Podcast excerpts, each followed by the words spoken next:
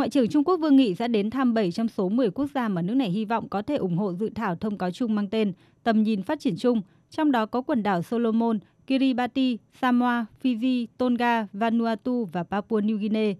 Ông cũng đang xúc tiến cuộc họp trực tuyến với ba bên ký kết tiềm năng khác là quần đảo Cúc, Niue và Liên bang Micronesia. Theo bản dự thảo thỏa thuận mà hãng tin AP có được, Trung Quốc muốn đào tạo các sĩ quan cảnh sát Thái Bình Dương, hợp tác về an ninh truyền thống và phi truyền thống, cũng như mở rộng hợp tác giữa các lực lượng thực thi pháp luật.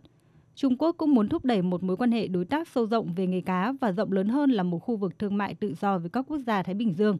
Tuy nhiên, cũng theo AP, Tổng thống Liên bang Micronesia David Panueleo đã phản đối thông cáo chung được định sẵn này do lo ngại có thể châm ngòi cho một cuộc chiến tranh lạnh mới giữa Trung Quốc và phương Tây. Tại cuộc họp báo hôm qua, khi được hỏi về bức thư của Tổng thống Micronesia, người phát ngôn Bộ Ngoại giao Trung Quốc Uông Văn Bân dù khẳng định không hề hay biết, nhưng tuyên bố Trung Quốc và các nước Nam Thái Bình Dương là những người bạn tốt và đối tác tôn trọng lẫn nhau, bình đẳng, cùng có lợi và cùng phát triển.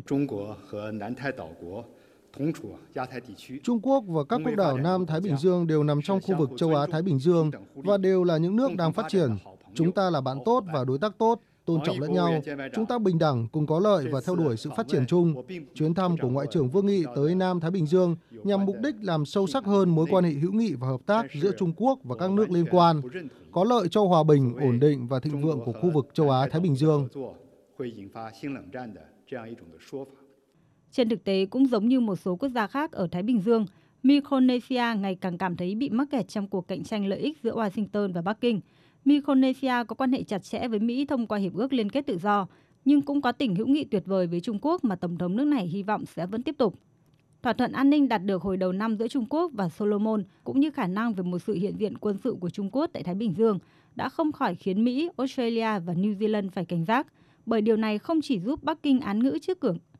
bởi điều này không chỉ giúp Bắc Kinh án ngữ trước ngưỡng cửa của Australia và New Zealand, mà còn gần đảo Guam, nơi đặt các căn cứ quân sự khổng lồ của Mỹ. Trong thông báo về việc mở lại đại sứ quán hồi tháng 2 vừa qua, Ngoại trưởng Mỹ Antony Blinken cũng từng công khai thể hiện quyết tâm kiềm chế Trung Quốc hiện diện rộng rãi ở đây. Cuộc họp dự kiến vào ngày 30 tháng 5 tới tại Fiji cũng là cuộc họp thứ hai chỉ trong chưa đầy nửa năm giữa Ngoại trưởng Vương Nghị và các Ngoại trưởng Thái Bình Dương.